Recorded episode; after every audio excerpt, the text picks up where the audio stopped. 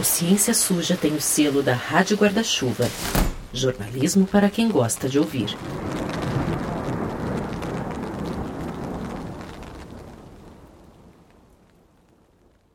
Oi, gente! Só para avisar que esse episódio faz parte de uma série de reportagens que estão sendo publicadas pela Chloé Pinheiro, da nossa equipe, em diferentes veículos. E elas foram apuradas com o apoio do Pulitzer Center. Essa garota é muito chique, hein? E toda a temporada só foi possível graças ao Instituto Serra Pilheira, que fomenta a pesquisa e a divulgação científica no país.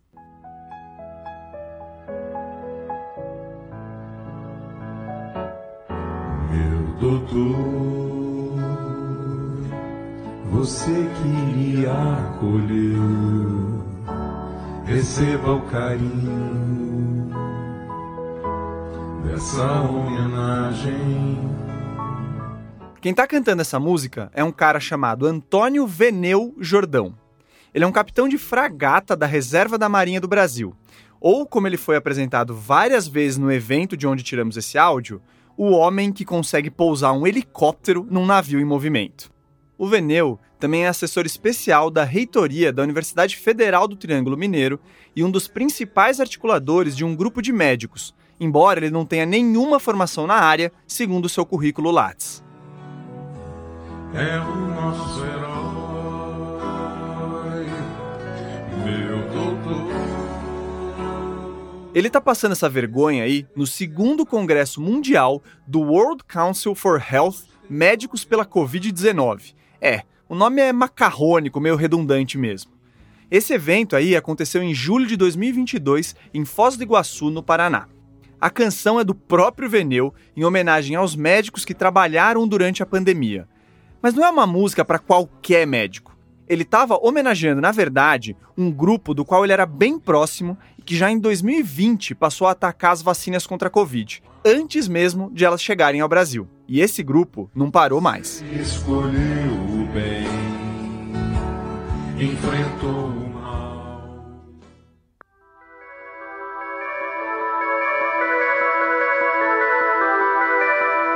Desde a primeira temporada do Ciência Suja, a gente está de olho no movimento antivacina no Brasil. Só que a gente não tinha falado até agora de um dos grupos mais importantes nessa história, o MPV Médicos pela Vida ou Médicos pela Dúvida, como a gente prefere chamar aqui. Com a leniência do Conselho Federal de Medicina, esse grupo cresceu na pandemia, ganhou influência política e chegou até a defender o golpe depois das eleições. Até hoje é um dos principais divulgadores de informações falsas sobre as vacinas. E esse é um movimento que não tem nada de inocente ou orgânico. Gente, nós temos muitos estudos sobre ivermectina. Fraudemia. Agora vamos então falar sobre ozonioterapia. Da arma biológica que fizeram sob forma falso de vacina. Tem elementos suficientes para dizer que estamos em guerra já. Graças a uma rede bem articulada de desinformação, da qual o MPV faz parte, pessoas em todo o Brasil repetem discursos falsos ou distorcidos sobre a vacinação. Eu nunca tive nada, né? Sempre fui um cabo de saúde, aí depois da vacina infartei. E aí lá no hospital, o obstetra de lá falou para ela não tomar a quarta dose da vacina, para ela não se expor à vacina. E aí a enfermeira falou: é, realmente, porque a vacina não é 100% segura. Na hora eu fiquei indignada, virei e falei assim: a senhora é profissional da saúde, era uma menina bem jovem, inclusive, e ela retrucou que ela acredita em Jesus, que quem cura é Jesus e não a vacina. No caso, meus pais são idosos e eu sempre tinha que estar falando, manhã. Pai, eu trabalho na vacina, isso não procede. Essas falas todas não são antigas, não. Foram áudios que nós coletamos entre janeiro e março. E acredite se quiser, tem até parente de membros desse podcast aqui, mais de um inclusive, caindo nesses papinhos. O movimento anti-ciência mata mais do que as armas de fogo e os acidentes de carro nos Estados Unidos. Esse é o médico norte-americano Peter Holtes, um dos maiores especialistas em movimento anti-vacina. A gente vai voltar a falar dele depois, mas o que ele disse agora sintetiza bem o tamanho do problema. Tem muita gente morrendo não da vacina, mas por acreditar em mentiras sobre vacinas. E gente que nem pode escolher. O coronavírus matou 850 crianças e adolescentes no nosso país em 2022, quando boa parte desse público já podia ser vacinada. O Brasil, que já foi referência mundial nesse aspecto, está entre os 10 países do mundo com mais crianças sem nenhuma dose das vacinas infantis básicas, ao lado de Congo, do Paquistão, da Índia. Isso segundo a Organização Mundial da Saúde. Neste episódio, a gente vai expor em detalhes a rede de desinformação antivacina a gente desenterrou venda de passaporte vacinal falso, teorias da conspiração sinistras, muita propaganda da extrema-direita e até conteúdo neonazista. A equipe do Ciência Suja também viajou para Recife, onde o Médicos pela Vida registrou seu CNPJ, conversou com especialistas e assistiu a horas e horas de materiais negacionistas para entender por que esses médicos seguem apoiando um discurso tão perigoso. Meu nome é Telro Preste. E eu sou a Thaís Manarini. E essa é a estreia da terceira temporada do Ciência Suja, o podcast que está aqui para mostrar de novo que em crimes contra a ciência, as vítimas somos todos nós.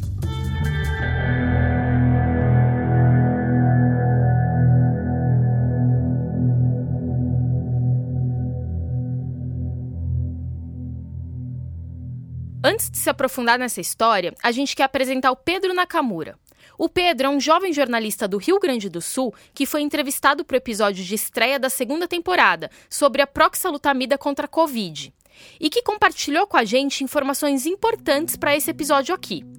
Dá um oi aí, Pedro, e conta pra gente como o MPV chamou a sua atenção. Oi, eu sou o Pedro Nakamura e eu super recomendo que você escute o episódio do Ciência Suja sobre as cobaias da proxalutamida, que trata dessa série de experimentos que violaram todas as normas possíveis e impossíveis de ética em pesquisa. Inclusive, foram os médicos responsáveis por esses testes que fizeram eu me interessar pelo Médicos pela Vida. Na época, lá pelo segundo semestre de 2021, eu investigava essa dupla de médicos, o infectologista Ricardo Zimmermann e o endocrinologista Flávio Cadejani, e reparei que nas redes sociais eles interagiam muito, seguiam, compartilhavam materiais desse MPV. E como o grupo entrou no meu radar, eu fui acompanhando o quanto ele se projetou a partir da CPI da pandemia.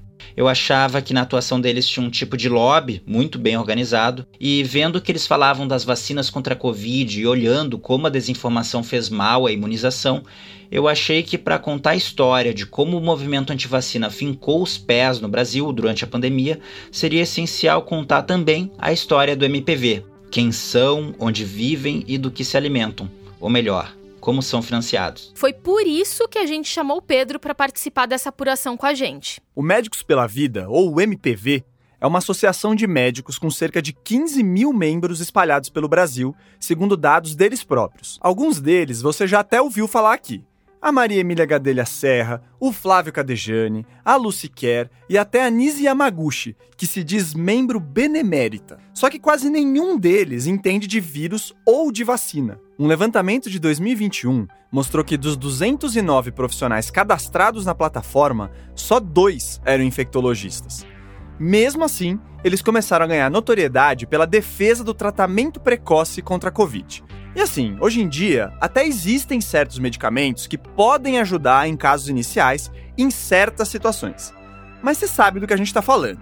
Quando você ouvir tratamento precoce aqui, entenda como o uso de cloroquina, ivermectina e outros remédios que fracassaram nos testes contra a Covid. Em 2021, o MPV chegou a comprar espaço publicitário nos principais jornais do país para publicar um manifesto defendendo o tratamento precoce.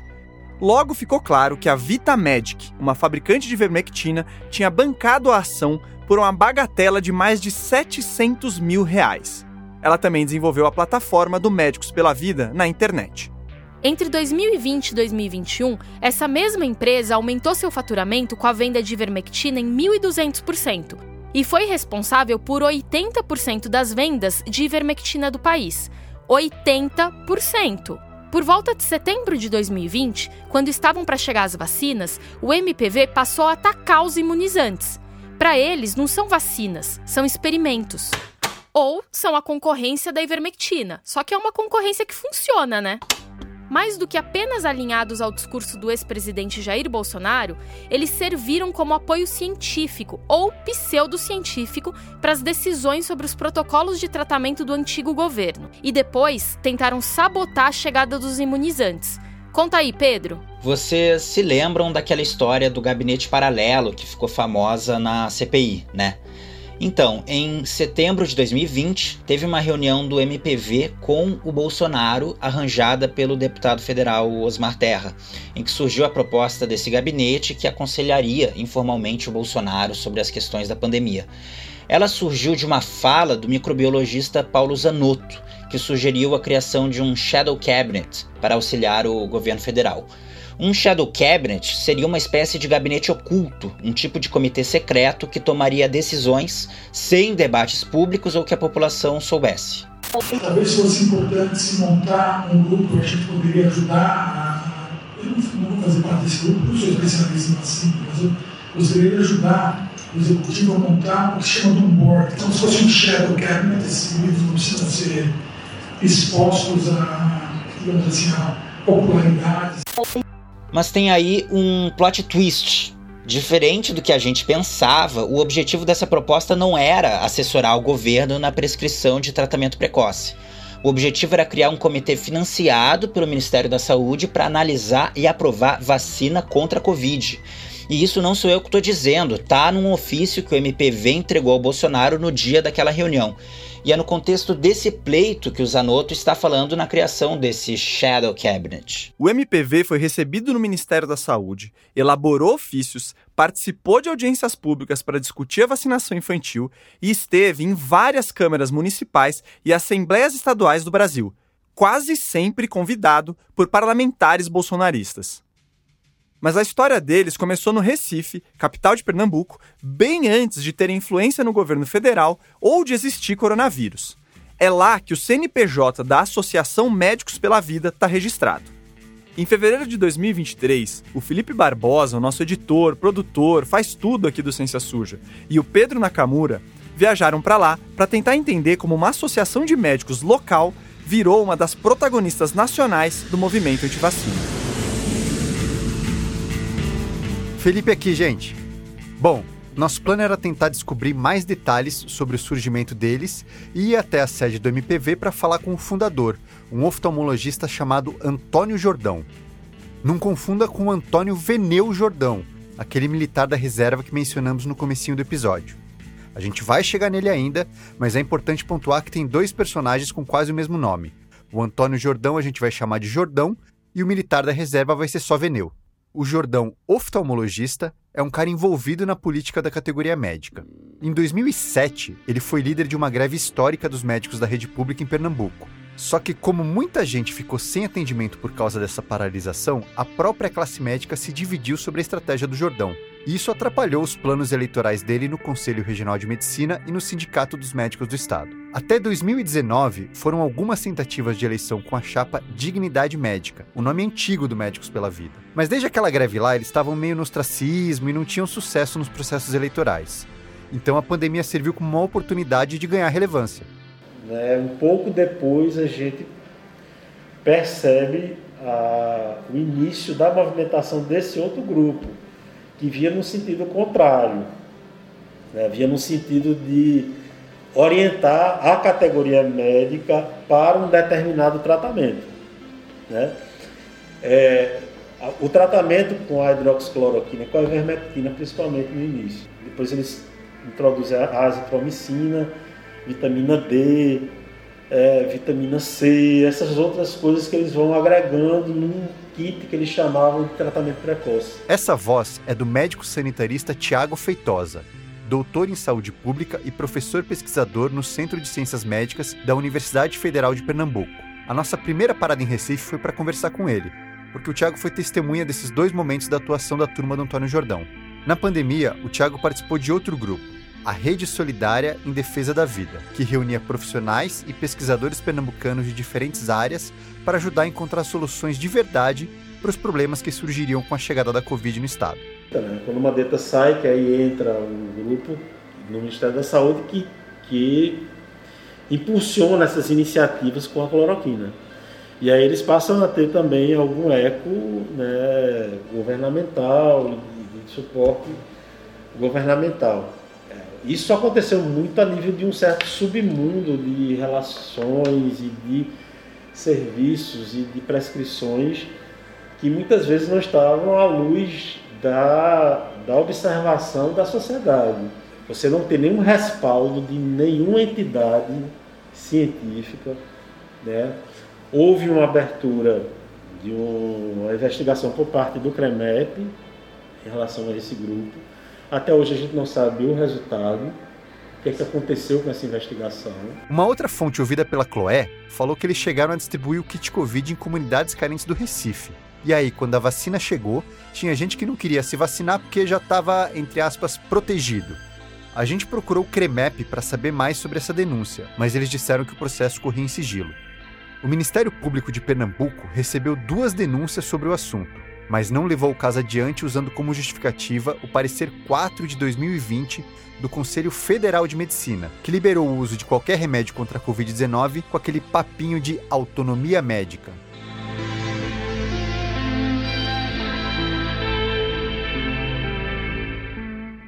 No dia seguinte da entrevista com o Thiago, a gente foi até o endereço que constava no CNPJ do Médicos pela Vida. É uma casa espaçosa em Boa Viagem, um bairro de classe média alta bem conhecido do Recife. E ali fica a clínica de uma pediatra famosa na cidade, a Vera Lopes. A Vera foi vereadora por dois mandatos na capital e tentou se eleger como deputada federal na eleição passada. Curiosamente, quando ocupou uma cadeira na Câmara Municipal, uma das lutas da médica foi por mais vacinas na rede pública. Pela internet, a gente descobriu que toda quarta-feira eles fazem atendimento gratuito para quem precisa. Então escolhemos ir nesse dia para garantir que a clínica estaria aberta. Chegou aqui na, na frente do endereço que é o Médicos pela Vida e. Chegando lá, a gente viu um muro branquinho em que estava escrito Doutora Vera Lopes em letras azuis enormes. O espaço era dela. Do Médicos pela Vida, nem sinal.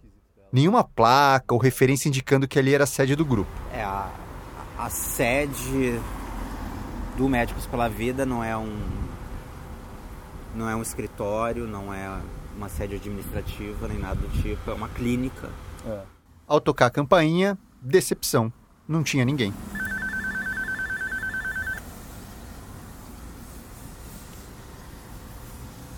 Acho que tá fechado. É. Eu teria atendido. Aí a gente resolveu ir até o posto de saúde onde o Jordão trabalha, no bairro do Pina. Chegando lá, deu para ver que era uma unidade bem simples. Perguntamos por ele na porta, uma funcionária foi lá dentro anunciar que estávamos querendo falar com ele e, um pouco para nossa surpresa, o Jordão topou nos receber. Nessa primeira conversa, a gente se apresentou e ele foi bastante receptivo. E aí nós marcamos um novo papo para sexta-feira, dessa vez gravado. De tarde, a gente voltou na clínica da Vera Lopes e dessa vez o portão estava aberto. Então a gente foi entrando. Lá dentro tinha um monte de cadeiras na sala de espera, uma TV sintonizada numa novela bíblica da Record e uma secretária simpática atrás de uma mesa falando com os pacientes. A secretária disse que ali não tinha sede nenhuma do MPV.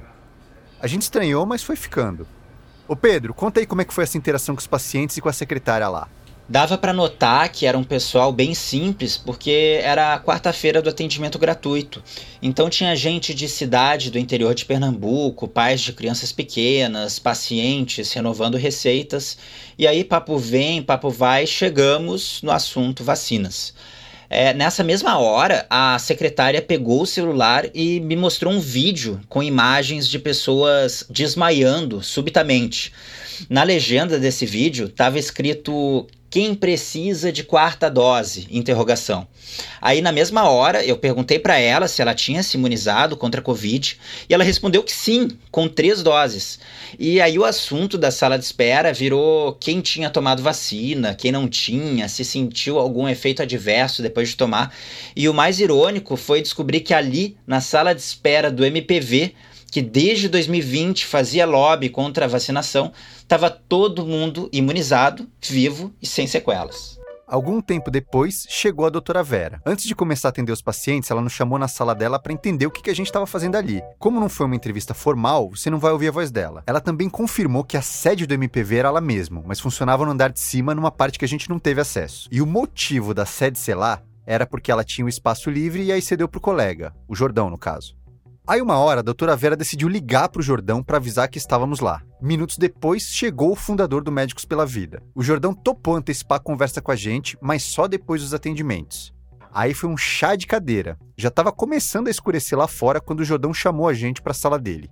O Jordão confirmou que a gente já sabia sobre a história do MPV e sustentou a ideia de que é apenas uma pequena parte de um grande movimento de médicos, uma ação espontânea e motivada por um propósito maior, sem ligações com políticos ou ideologias. Essas coisas menores você põe de lado. E no caso do nosso movimento é isso, é um movimento é, legítimo de médicos, é, é, sem qualquer tipo de preconceito, sem vinculação ideológica, partidária, é, ou qualquer, ou quaisquer outros interesses mesquinhos. Estamos acima disso. Passando boa parte do dia ali no consultório de uma médica que cedia espaço para o Jordão e que tinha um puxadinho semi-abandonado como sede do MPV, deu a impressão de um movimento meio largado. E para mim e para o Pedro, isso entrava muito em conflito com o congresso até grande que eles organizaram em julho de 2022, que tinha aquela cantoria toda que a gente trouxe no começo do episódio. Então vamos entrar nesse congresso para você entender esses dois mundos diferentes. O que me parece, eu participei do segundo Congresso Mundial de Médicos pela Vida em Foz do Iguaçu. Uh, foram cinco dias de congresso intenso, né? Manhã e tarde de palestras. Veio gente absolutamente do mundo inteiro, tá? Quem está falando aí é a Isaura Ferrari. A Isaura é uma socióloga da Universidade Federal de Santa Catarina que estuda a inserção de terapias alternativas no SUS e já estava atenta ao Médicos pela Vida. Eles foram o tema do mestrado dela. Né, a gente sabe que eles que eles têm uma rede muito bem consolidada de, de médicos e outros profissionais no mundo que que compõe esse, esse grupo mais amplo, né, mais estendido, de compartilhamento aí de algumas crenças dentro da medicina. A Isaura analisou as postagens de um grupo antivacina no Facebook com 15 mil membros lá para 2020. E logo o termo Médicos pela Vida emergiu. Fui percebendo a importância que tinha, né, a relevância discursiva que, que, que aparecia ali destes profissionais médicos que algumas vezes apareciam nomeados como médicos pela vida ali, mas aí isso foi mais no período que se aproximou a pandemia, né? A Isaura começou a perceber que havia toda uma rede de profissionais com práticas anticientíficas que se referenciavam através das mídias sociais e canais de YouTube. E aí ela publicou um artigo que mapeia o perfil desse pessoal todo. Foi por causa disso que ela viu que ia ter o encontro do MPV em Foz do Iguaçu. Como o plano era continuar estudando eles, por que não ir ver de perto quem eram aquelas pessoas? Uma primeira palestra, sobe um, médico lá e fala o seguinte: corona nem é um vírus, porque vírus não sei o que, não sei o que. A Covid nem é causada por vírus, porque se você for ver, papapá, papapá, e aí ele faz toda uma exposição, vários slides é, que parecem ciência e etc. Ok, aí todo mundo bate palma. Desce o cara, sobe um próximo cara. Apresentações de 15 minutos, tá? Coisa rápida. Esse evento de Foz do Iguaçu teve cobertura da TV Canção Nova, que pertence a uma comunidade católica, e as palestras foram transmitidas pela rede social Getter, com direito à tradução simultânea para outras línguas. E tinha também o apoio de um centro cultural religioso local. O site deste centro cultural vende, inclusive, o livro de um dos médicos mais destacados e ativos do MPV, o Eduardo Leite, que é um antivacina fã do Bolsonaro e que se candidatou a vereador em Feira de Santana em 2020, mas não foi eleito. Então, é, a igreja estava lá. Tínhamos, tinha padre, tinha representantes do Centro Cultural da Igreja. A Isaura até chamou atenção para a variedade de profissionais de diferentes áreas no evento. Muitos advogados, vários, vários, vários jornalistas ali presentes. Então temos aí jurídico, jornalístico, religioso e financeiro, de diversas diversas empresas ali, das quais as que eu observei eram mais relevantes estas uh, de produtos de terapias e tal, né, que eu comentei com vocês. E tinham muitas outras empresas no banner no fundo do palco. Algumas bem estranhas, como a plataforma de telemedicina. H, que chegou a participar da distribuição gratuita de receitas do kit Covid. Tinha também a empresa de saúde quântica PhysioQuant, e a Biofal, que é focada em homeopatia e promove a cura pelo biocampo. E vale dizer que na sua pesquisa, a Isaura descobriu que entre médicos que estavam listados no site do MPV, tinham muitos homeopatas e acupunturistas. A proporção de homeopatas era oito vezes maior do que o esperado para os médicos em geral no Brasil. E tinham outras não ligadas à saúde diretamente. A gente destaca a rede de lojas Avan, Teve até recado do dono, Luciano Hang, no telão do evento. No segundo Congresso Mundial de Médicos pela Vida. Com isso, também somos patrocinadores desse evento.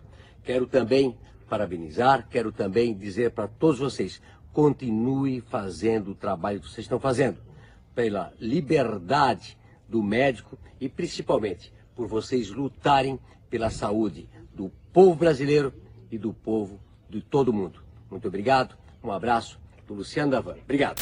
O Hang aparece sempre muito junto do MPV. E por quê? Bom, é aí que a gente volta na figura do Antônio Veneu Jordão, o Veneu, aquele capitão de fragata do começo do episódio. Passamos a bola para o comandante Veneu. Comandante Veneu, o homem que pilota avião em mar revolto com o navio andando. O Veneu foi essa ponte entre o empresariado e o MPV. Eu não sei se você lembra, mas principalmente enquanto as vacinas estavam em desenvolvimento, houve uma pressão de empresários brasileiros para liberar completamente as atividades comerciais no país. Para esse pessoal, caiu como uma luva usar o argumento de que já existiriam remédios capazes de proteger da Covid e que então não tinha para que a população ficar em casa. Era um apoio financeiro que fazia sentido. O Veneu é um cara bem relacionado em Brasília. Em 2018, ele foi coordenador da campanha do Bolsonaro na região do Triângulo Mineiro. Em 2019, ele foi nomeado assessor especial da Universidade Federal do Triângulo Mineiro, função que acumulava enquanto articulava a relação entre empresários e o Médicos pela Vida. O Veneu também é sócio de uma locadora de carros em Brasília, que viu seu faturamento crescer mais de 10 vezes na gestão Bolsonaro. Seus principais clientes eram deputados bolsonaristas. O papel de articulador político do Veneu está documentado e foi confirmado pelo próprio Jordão na nossa conversa no Recife entra o Veneu, tinha muita habilidade, porque já tinha participado, ainda dentro das Forças Armadas, em missões internacionais, na África, Haiti, em outros lugares e tal. Tanto é que quando ele saiu, ele foi para a área privada, dando consultoria e fazendo gestão de crises. E ele começou a coordenar esse grupo de empresários, né, conversar com uns com outros, e o pessoal chamava toda semana, tinha, haviam reuniões onde ele fazia uma apresentação dos números da Covid no mundo. A gente também tentou entrar em contato com a Universidade Federal do Triângulo Mineiro e com o Veneu para entender o que ele fazia lá, mas não recebemos retorno.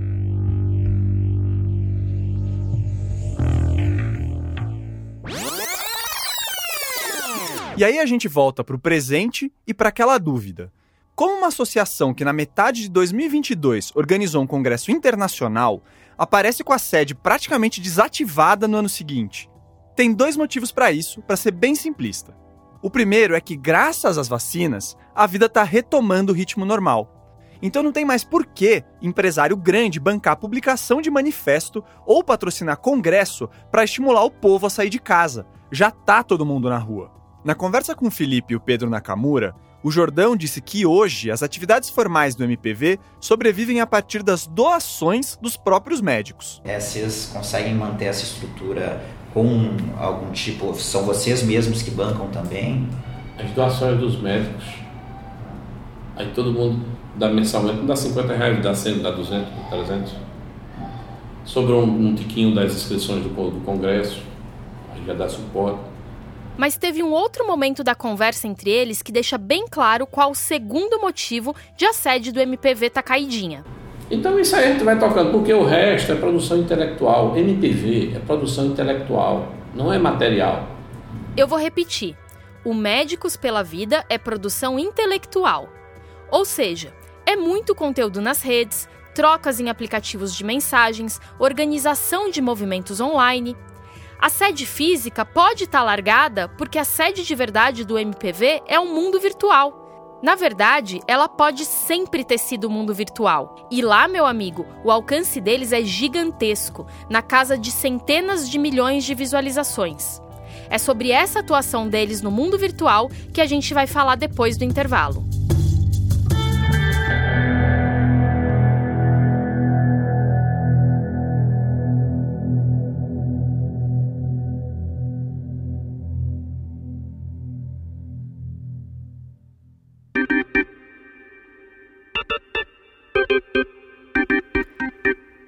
Intervalo é para lembrar que o Ciência Suja agora tem um programa de financiamento coletivo. Tá gostando do episódio do nosso trabalho? Então considere assinar na plataforma Orelo um dos nossos quatro planos que vão de 10 a 50 reais e que trazem benefícios exclusivos.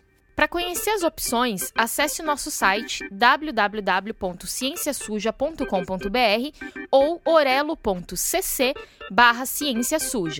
E fica aqui um agradecimento especial aos nossos apoiadores que assinaram o plano Paladinos da Ciência. André Biernat, Maria Lúcia Barbosa, Mariana Ferreira, Patrícia Maria, Gustavo Mataruna, Cibele Rande Barbosa, José Galute Neto, Deolindo Crivelaro, Maurício Terra, Rômulo Neves e Valéria Correia de Almeida. No nosso mural da Aurelo, exclusivo para apoiadores, vamos criar um tópico para discutir esse episódio. O Ciência Suja também faz parte da Rádio Guarda-Chuva, uma confraria de podcasts jornalísticos com excelentes trabalhos feitos por colegas nossos. E hoje a gente queria falar de um dos mais novos parceiros da Rádio Guarda-Chuva, o Sessão Cine Garimpo. Semanalmente, às sextas, a Suzana Vidigal fala de cinema, filmes e séries com um jeito todo especial. A Suzana é craque no assunto, vale bem a pena escutar. Dito isso, de volta ao nosso episódio.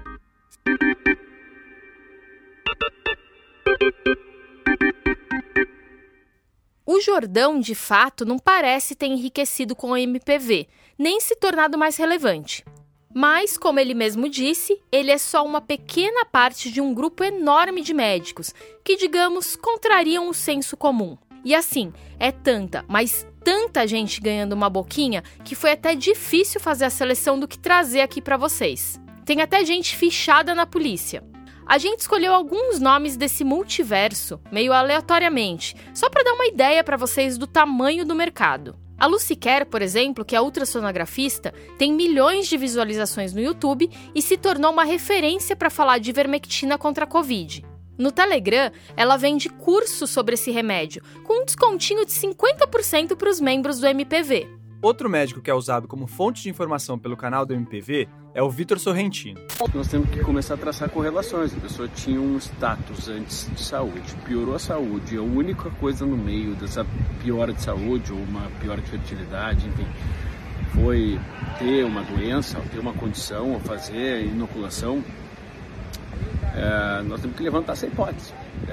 Tá aí o figura em um vídeo dele no Instagram, associando a vacina à infertilidade. Esse vídeo foi visto mais de 610 mil vezes e tem milhares de comentários. O Sorrentino tem mais de um milhão de seguidores no Instagram e protagonizou um vexame internacional.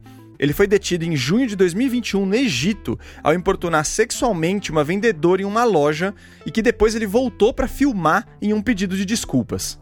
Esse cara tá abrindo curso pago de medicina integrativa para 2024, porque a turma de 2023 já esgotou. Ele também vende assinaturas para um clube de vida saudável online por R$ 39,00 ao mês e cobra R$ 5 mil na consulta. Ah, e em 2022, o tempo de espera para o agendamento dessas consultas era de um ano. Segundo a CPI da pandemia, a VitaMedic pagou diretamente alguns médicos do MPV como consultores, entre eles o Flávio Cadegiani, que já tinha um cargo em outra empresa, a que organizou os testes irregulares com a proxalutamida no Brasil. Ele também é fã de ivermectina. Esses são só alguns poucos exemplos de como essa turma lucra com a desinformação que eles promovem. E fora o dinheiro, tem a questão da relevância. O lance é que ao nadar contra a maré, esse pessoal, que em geral não tinha muito destaque, acha um novo filão para explorar. As mentiras sobre as vacinas que eram ditas no congresso do MPV são chocantes, mas não são nenhuma novidade para quem acompanha esse assunto no Brasil. Na verdade, às vezes a gente se sente até no multiverso da loucura quando escuta esses caras repetindo as mesmas coisas. Uma pandemia de pessoas com imunodeficiência causada pela pós-Covid ou pela pós-vacina. É formada, fundada pela indústria farmacêutica, onde se encontra também fundações como Bill Melinda Gates. Eu chamo todos os indivíduos que forçaram fazer essa vacina sem ter conhecimento adequado de genocidas e não o nosso presidente. Repito, Sociedade Brasileira de Infectologia, FDA, ICDC, Anvisa, são entidades ligadas à indústria farmacêutica. E só para mostrar o toque de ciência suja dessa história, eu vou trazer um exemplo claro de distorção da realidade, que é a história das mortes súbitas associadas às vacinas da Covid. Tem muito vídeo ligando qualquer desmaio ou caso de morte por parada cardíaca à vacina. O pessoal do MPV fala isso, o pessoal com medo da vacina acredita e repete isso. Virou uma verdade nesse multiverso. Inclusive tem um documentário, entre aspas, chamado Died Suddenly. Em tradução livre é algo como morreu repentinamente, que associa a vacina da Covid a supostos coágulos no sangue e a um aumento de mortes súbitas. Ele está meio escondido em algumas redes sociais, mas chegou a ter 15 milhões de views só em um link. Isso nesse mundo paralelo que muita gente nem sabe que existe. E tem vários pontos aí. Primeiro, não dá para saber o que de fato aconteceu com as pessoas nos vídeos ou se eles sequer são recentes. Segundo, nem tudo o que acontece depois da vacina acontece por causa da vacina. Na verdade, é muito raro que elas provoquem reações adversas graves. Só que quando uma população gigante é vacinada ao mesmo tempo, esses milhões de pessoas seguem se machucando, desmaiando, adoecendo, fazendo besteira, se expondo a riscos. Enfim, eles continuam vivendo e continuam morrendo, infelizmente. O infectologista Alexandre Naime, da Universidade Federal de São Paulo, explica como os antivacina usam esses acontecimentos como munição. Aí como é que funciona a fake news que eu já falei? Você pega esses dados, que são verdadeiros, e coloca num outro contexto. Um contexto de morte súbita. Morte súbita de jovem, sempre aconteceu. Que tinha alguma arritmia não, não diagnosticada e que acabam evoluindo para morte súbita. Morte súbita é uma entidade que acontece em jovem. Mas quando você tem um contingente muito grande de pessoas vacinadas, alguns médicos inescrupulosos começam a atribuir isso à vacina. E não é que as vacinas não possam despertar reações adversas. Nós temos alguns adver eventos adversos graves relacionados à vacina, sim. Então, existem algumas pessoas, a plataforma de vacina de, de, de adenovírus, que podem ter manifestações vasculares, é, fazerem tromboembolismo, isso se transformar em é, questões relacionadas a AVC ou a manifestações é, do miocárdio infarto. Em relação às vacinas de RNA mensageiro, existe a possibilidade de miocardite, uma inflamação do músculo cardíaco, é, principalmente em pessoas mais jovens, a imensa maioria das vezes leve, sem repercussão nenhuma. E quando você tem a miocardite um pouco mais grave, ela é tratável. Ou seja, esse pessoal transforma a exceção em regra para inverter o discurso. A vacina é mais perigosa que o vírus. E aí, inverte com toda uma cara de ciência essa lógica. Eles trazem documentários, depoimentos de supostos especialistas, artigos publicados em periódicos e por aí vai. Mas tem outros elementos para além dessa maquiagem de dados que fazem uma mensagem negacionista colar. A sensação de perigo é um deles, como explica Adriana Ilha, professora da Universidade Federal do Espírito Santo, que coordenava o laboratório de estudos sobre imagem e cybercultura da universidade e agora está no Ministério da Saúde. Então, se você for olhar os prints, por exemplo, principalmente dos grupos e tal, sempre são impactantes sem comprovação nenhuma científica ali de que realmente aquelas pessoas possam ter vindo a óbito em decorrência da vacina ou de uma reação adversa da vacina. Mas só o fato delas terem virem a óbito por algum motivo após tomar a vacina, eles já colocam esses processos como se fossem decorrentes e ocasionados pela vacina. Então, eu falo que é uma política do terror. E esse perigo nem sempre vem com argumentos sobre saúde. Agora, a gente vai ouvir o cientista de dados João Guilherme, que é pesquisador no Instituto Nacional de Ciência e Tecnologia em Democracia Digital. O risco ele é necessariamente contextual. Público religioso é a mesma coisa. A pessoa não necessariamente está com medo de que o chip da besta entre nela, mas se vacinar para aquele grupo representa muitas vezes perder uma rede de apoio que está enraizada na religião de um jeito que eh, não aconteceria em grupos mais elitizados, que tem uma rede de apoio que segue N outros motivos. Então, se a religião é a maior rede de apoio de alguns grupos, é óbvio que a religião vai ter um impacto ali. Não adianta você falar que o pastor está mentindo. Não adianta você, enfim. É muito mais complexo do que só algo só baseado na credibilidade da informação. E aqui entra outro fator crucial para uma mentira sobre vacinas pegar: a repetição. E atualmente é muito mais fácil bombardear alguém com a mesma mensagem sem parar eles entendem muito bem sobre o algoritmo da rede, para que as suas ideias sejam disseminadas né, em grupos, em chats, em qualquer lugar. Então, eles entendem como que é o movimento que eles têm que fazer para ter um maior alcance e impacto.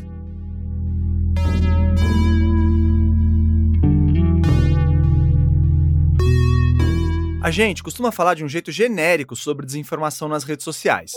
Mas a mensagem que chega no zap da sua tia é só a parte visível de um submundo complexo, cheio de plataformas de vídeo e aplicativos de mensagem com pouca ou nenhuma moderação e atores com os interesses mais diversos possíveis. Agora você vai ouvir o Atos Cavalini, que trabalhou com a Adriana Ilha e roda análises semanais sobre essa rede de desinformação online. É, mas o movimento anti-vacina em si a gente identifica que eles estão em cima de quatro grandes pilares. A gente tem um grupo que são cientificamente incorretos, né? Aqueles que negam a ciência de fato, os negacionistas, eles acreditam que as vacinas têm efeitos colaterais gravíssimos, que não têm evidências científicas. A gente tem os conspiracionistas. Os conspiracionistas acreditam em teorias conspiratórias envolvendo as vacinas. O discurso geralmente relacionado à nova ordem mundial, uma teoria de que um grupo de pessoas muito poderosas dominam o mundo e estão trabalhando pelo controle populacional. E aí as vacinas são parte disso. A gente tem a galera anti-establishment ou anti-tradicionais, que só se opõem às vacinas por motivos puramente ideológicos ou religiosos, né? E tem um quarto pilar, que é o de pessoas genuinamente preocupadas com o problema. Dentro do conceito de desinformação, a gente tem esse essa sobra, a desinformação, ela vai afetando algumas pessoas que, mesmo que não estejam tão integradas no movimento, elas acabam ouvindo aquilo com muita frequência e aquilo se torna uma preocupação. Então, a gente também tem esse pilar daquelas pessoas que não necessariamente estão imersas nessas teorias da conspiração ou imersas num negacionismo gravíssimo, o grupo do Atos, o Labic, monitora Instagram, Facebook, Twitter, YouTube e o Telegram. Ele percebe uma variação constante entre quem é o ator mais influente em determinado período e em quais redes. Mas adivinha só quem sempre se destaca? Pois é, o Médicos pela Vida. O João Guilherme, que também se debruçou sobre esse ambiente insalubre, fala que ter uma estrutura capilarizada como a do MPV é chave para a desinformação prosperar é, você ter grupos com essa estrutura capilarizada, como Médicos pela Vida, você tem a página produzindo conteúdo, você tem grupos em cada estado repercutindo aquele conteúdo, você tem grupos de mobilização de rua que vão, enfim, tomar ações políticas com base naquele conteúdo. Essa estrutura, ela é muito propensa à viralização de informação de modo orquestrado. Sim, e é aquilo. Se você recebe uma mensagem no WhatsApp que confirma o que você ouviu de um médico no YouTube e que, por sua vez, diz o mesmo que uma live no Instagram, que usa como referência uma manchete distorcida em um jornal grande, como que pode ser mentira? Depois de toda a polêmica sobre a influência das redes sociais nas eleições, os atores maiores, o Instagram, YouTube, Facebook e o próprio WhatsApp passaram a vigiar melhor a desinformação. Mas os antivacina sempre dão um jeito de burlar a fiscalização. A Daiane Machado, uma pesquisadora da Unicamp, publicou um estudo mostrando que os canais do YouTube mudam letras ou usam números e emojis para escapar da moderação e continuar monetizando os vídeos. E tem ainda as novas plataformas de vídeo, muito menos reguladas. Entre essas tem o tal do BitChute, onde o Felipe aqui do Ciência Suja encontrou a íntegra do congresso do MPV. Tem o Getter, que é uma plataforma criada nos Estados Unidos que exalta a liberdade de expressão. Ou melhor, a liberdade de postar fake news mesmo, né? A gente volta nessas plataformas de vídeo já já. Mas antes é importante falar um pouco do Telegram, que é o aplicativo de mensagens alternativo ao WhatsApp e com muitas funcionalidades que facilitam a disseminação de desinformação. Ele está em dois de cada três celulares no Brasil, segundo uma pesquisa do site Mobile Time. Sob o pretexto de proteger a privacidade, é fácil criar contas falsas no Telegram, inclusive com números internacionais descartáveis. E lá você tem uma rede bem estruturada anti-vacina. Em menos de um mês, a Chloé Pinheiro, a produtora aqui do Ciência Suja responsável por essa parceria nossa com o Pulitzer Center, levantou mais de 50 canais e grupos com essa pegada. O Labic, onde o Atos trabalha, viu muito mais do que isso. O software deles encontrou 248 canais relevantes que veiculam conteúdo anti-vacina. E eles já interagiram com outros mais de 6 mil canais menores. Tem aquela Abravac, né, Associação Brasileira dos Vítimas de Vacina, alguma coisa nesse sentido. Pois é, o Atos está falando da Associação Brasileira de Vítimas de Vacina, a Abravac, que foi o tema do nosso episódio Os Antivacina Contra-Atacam da segunda temporada. Se você não ouviu, vai lá depois. Mas a Abravac adivinha. Sim, eles também estão sempre ali no entorno do Médicos pela Vida. Esses grupos vão se adaptando ao ambiente. Eles mudam de nome, abrem outro canal, usam códigos.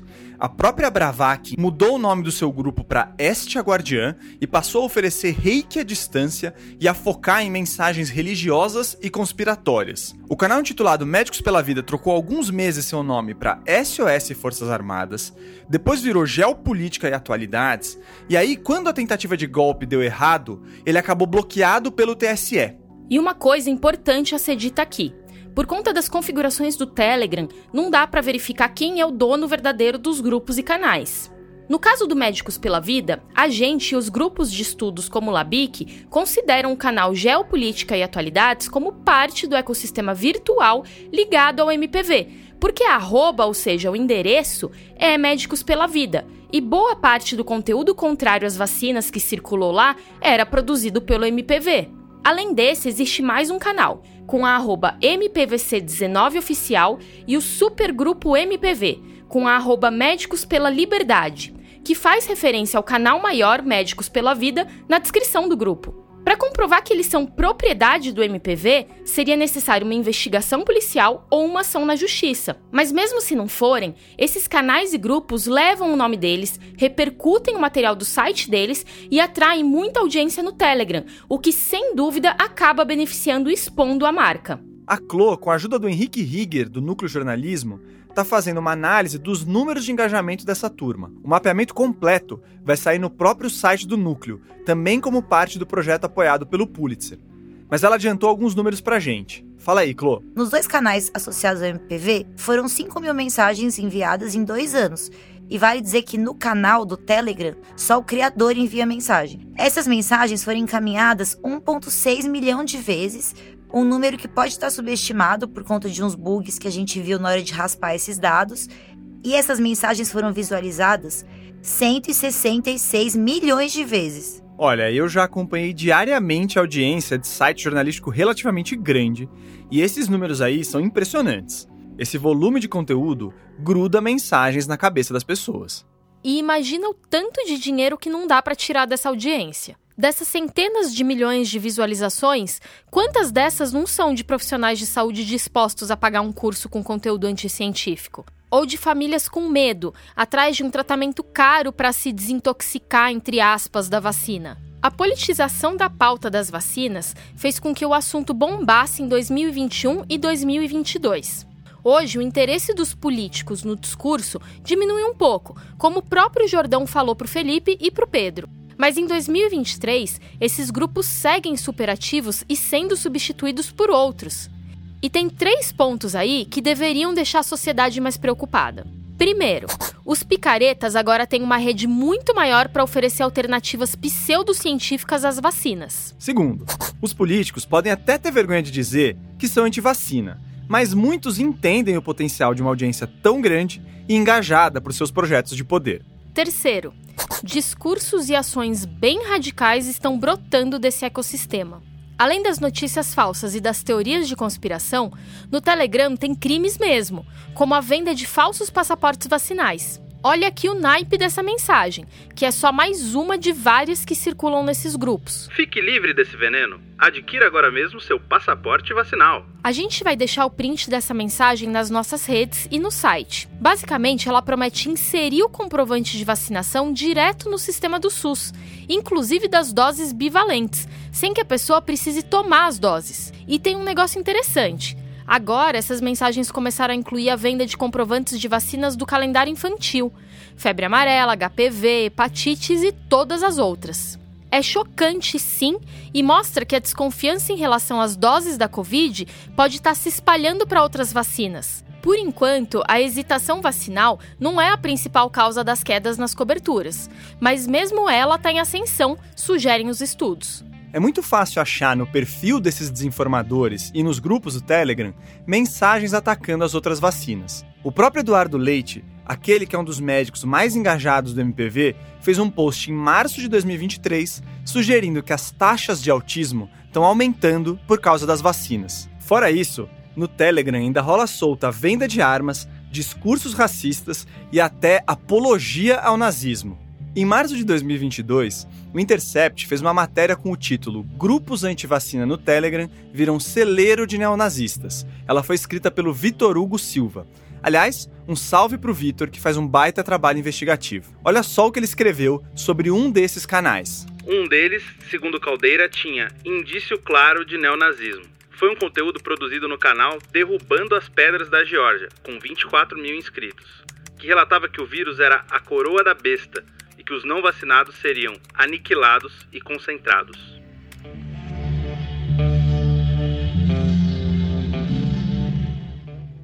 No monitoramento que a Chloé tem feito junto com o núcleo, o pico de audiência do canal Médicos pela Vida foi no 8 de janeiro, o dia dos atos terroristas cometidos em Brasília. No dia 21 de março de 2023, um rumor de que o Donald Trump seria preso nos Estados Unidos, espalhado pelo próprio Trump, levou para as ruas de Nova York apoiadores do ex-presidente. Nas fotos, tinha um broche dizendo vacina isso e um dedo do meio apontado. São dois exemplos de como falar de adesão à vacina é invariavelmente falar de política.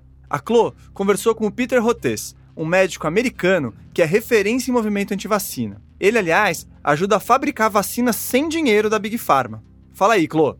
Então, o Peter começou a se preocupar com o assunto quando a filha dele foi diagnosticada com autismo lá nos anos 90. Nessa época, se espalhava muito uma mentira de que a vacina do sarampo causava autismo. E vale dizer que essa mentira foi criada por um ex-médico inglês que só queria ganhar dinheiro com a própria vacina e com processos judiciais de familiares contra os fabricantes das vacinas. Bom, isso está no nosso episódio A Ameaça Antivacina da primeira temporada. Enfim, aí o Peter escreveu um livro chamado As Vacinas Não Provocaram o Autismo da Minha Filha e acompanhou os antivax desde então. Olha só o que ele me falou. Há cerca de 10 anos, eles começaram a se transformar num movimento político ligado à extrema-direita. E isso começou aqui no Texas, com o movimento Tea Party, do Partido Republicano, ao redor de conceitos como liberdade na saúde ou liberdade médica. A partir do momento que a extrema-direita se apropriou dessa pauta, a hesitação vacinal cresceu muito nos Estados Unidos. O Peter me mostrou uns gráficos que deixam muito clara essa diferença nas coberturas a partir de 2013, em especial no estado dele, o Texas, que é super conservador. Eu descobri que metade das 92 mil mortes por Covid no Texas aconteceram depois que as vacinas já estavam disponíveis. Mas, como as pessoas se recusaram a tomar, elas morreram. E nos Estados Unidos, esse número está em 200 mil. O Peter se preocupa tanto com esse assunto que ele está escrevendo um novo livro sobre esse movimento anti-ciência, como ele chama. Ele considera isso mais perigoso do que outras coisas mais midiáticas, como os tiroteios em escola, que acontecem muito lá nos Estados Unidos. Então, o objetivo desse livro é falar dos ataques anti-vacinas ou ataques anti-ciência vindos da extrema-direita, que se tornaram uma grande força assassina na nossa sociedade. 200 mil americanos morreram por conta de ativismo anti-vacinas promovido por membros de extrema-direita do Congresso. Anti-vaccine activism promoted by far-right members of Congress. Com a sessão do Trump e do Bolsonaro ao poder, a onipresença das redes sociais, a polarização e a pandemia, essas ideias se espalharam como fogo no palheiro. E o MPV foi um dos que mais riscou fósforos negacionistas em solo brasileiro. Agora você vai ouvir o Atos falando do MPV. Já era bem perceptível que eles eram essa cola entre os dois movimentos, né? Eles contribuíram muito no momento de trazer informações internacionais para o Brasil e, especialmente no caso deles, eles tiveram um peso muito grande com relação à audiência, porque eles se colocam como médicos, de fato, né? É um grupo de médicos. Então, é algo do tipo: se os médicos estão falando isso, quem sou eu para ir contra?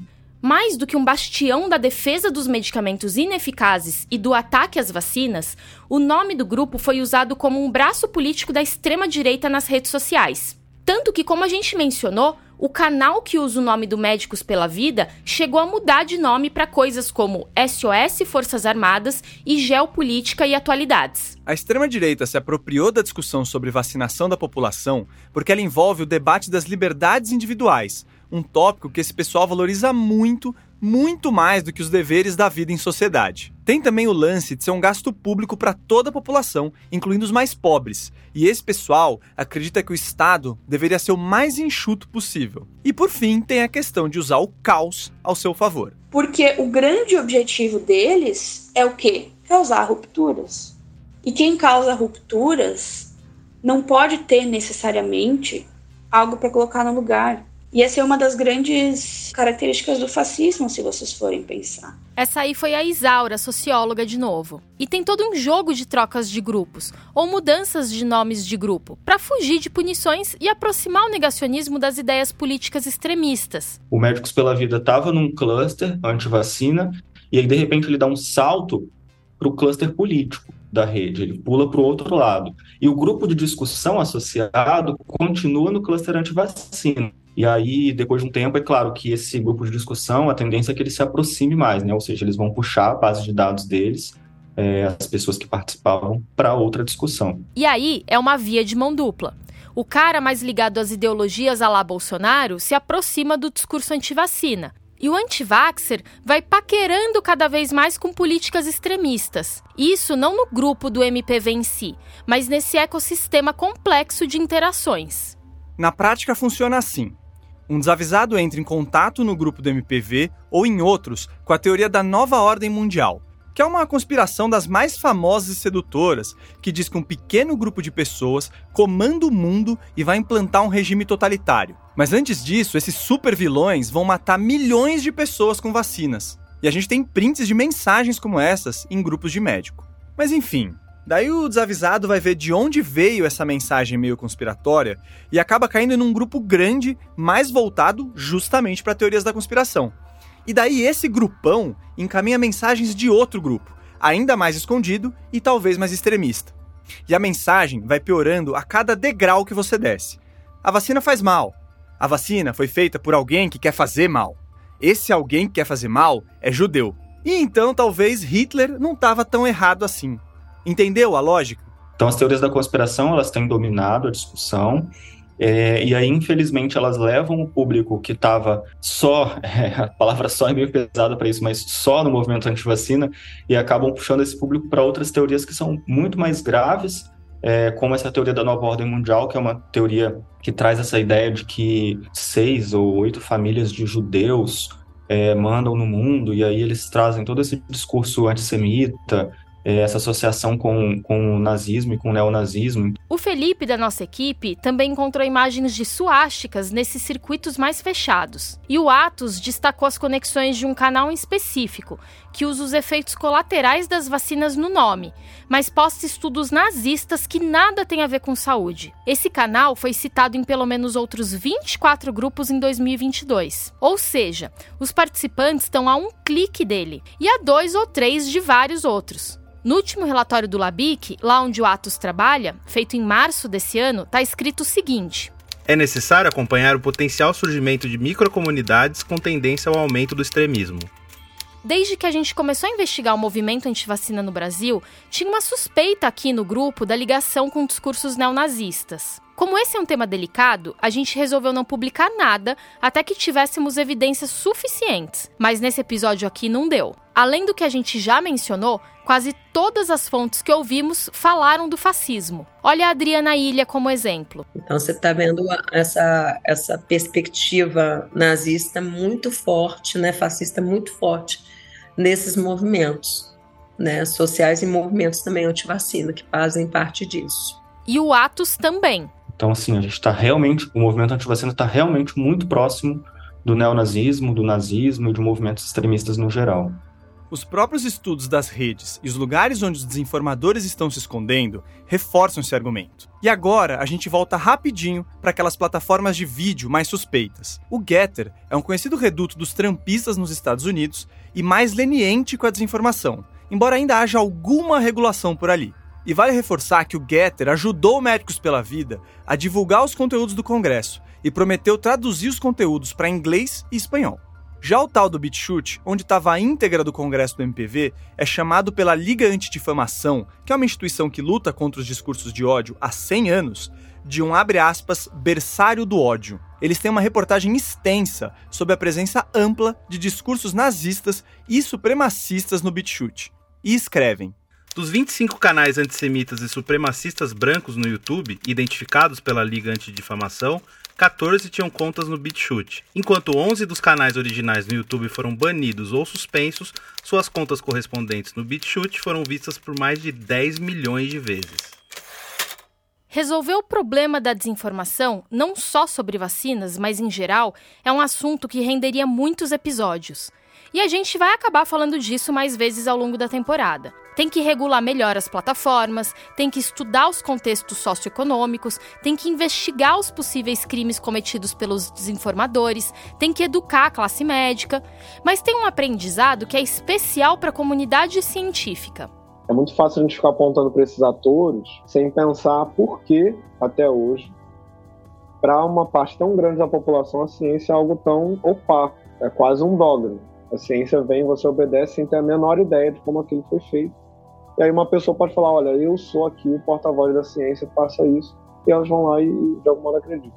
A hesitação vacinal é considerada pela OMS uma das maiores ameaças à saúde pública mundial. E a resposta para ela envolve a comunidade científica se engajar politicamente.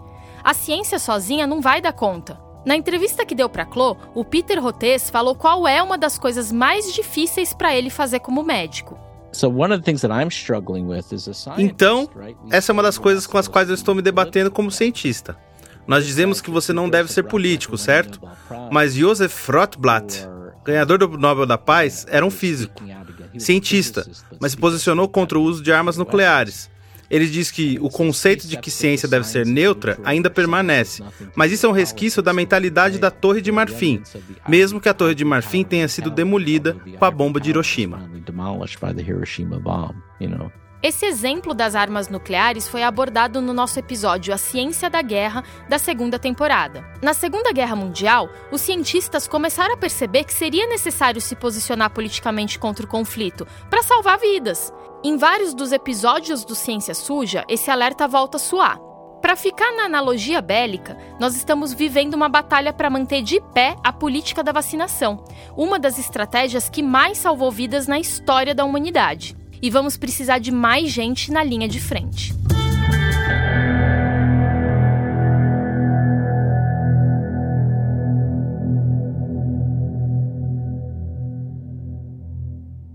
Depois que a gente gravou o episódio, aconteceram duas coisas dignas de nota. E a gente vai mencionar elas aqui porque elas ajudam a confirmar algumas hipóteses que foram levantadas durante o episódio. A primeira é que a Chloe viu que alguns jornalistas de saúde norte-americanos começaram a receber mais ataques no Twitter a partir da última semana de março.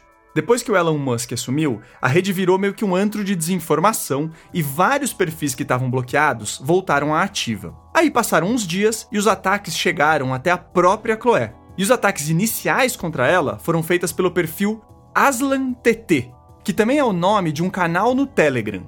Esse perfil, além de ser anti-vaxxer, esbarra no discurso neonazista que a gente já comentou aqui. E isso reforça a conexão da extrema-direita com o negacionismo científico. A segunda coisa é que o Médicos pela Vida descobriu que a gente ia fazer um episódio que tocava neles mais ou menos um mês antes da publicação. E aí começaram ataques dos membros e dos fãs do MPV às nossas redes. Eles também soltaram uma nota meio Minority Report, aquele filme com Tom Cruise sobre a polícia que prende pessoas antes que elas cometam os crimes. A nota rebate os pontos que eles achavam que a gente abordaria antes mesmo de saber quais eram. Em resumo, eles começam com uma mentira, a de que uma fonte de dentro do Ciência Suja teria revelado que faríamos um episódio. A gente tem quase 100% de certeza que ninguém da nossa extensa equipe de 5 pessoas vazou essa informação. É mais provável que eles saibam porque fomos até a sede e falamos com o idealizador do movimento mesmo. Depois, a nota diz que a gente escondeu propositadamente estudos que mostrariam danos das vacinas. Mas parte dos artigos que eles citam vem naquele formato de pré-print, que ainda não foi revisado por outros pesquisadores e nem publicado em periódicos científicos. Já outros artigos eram, na verdade, artigos de opinião ou estudos publicados em revistas científicas de baixo impacto, ou seja, que tendem a avaliar os trabalhos de um jeito bem menos criterioso. Ali passa qualquer negócio. E mais importante do que isso, O método científico preza pelo conjunto de evidências sólidas. É um montão de pesquisas sérias que formam o tal consenso científico, não um ou dois artigos meio mequetrefes que estão disponíveis em algum canto. E as evidências disponíveis até agora apontam para um consenso de que as vacinas contra a Covid são eficazes e seguras. Elas têm mesmo um risco de reações adversas, mas esse risco é baixo e muito, muito menor do que o benefício que trazem. Hoje, a discussão é quem priorizar para as doses de reforço. E mesmo se certos grupos poderiam tomar menos reforços pensando em custo econômico. Também estão falando de qual tipo de vacina tomar. Mas ninguém sério tá falando que é melhor deixar as pessoas não vacinadas ou que reforços fazem mal. Isso é mentira. Esse editorial do MPV e os ataques às nossas redes são mais uma prova de como a desinformação que eles propagam é organizada e não mensagens espontâneas de gente bem intencionada.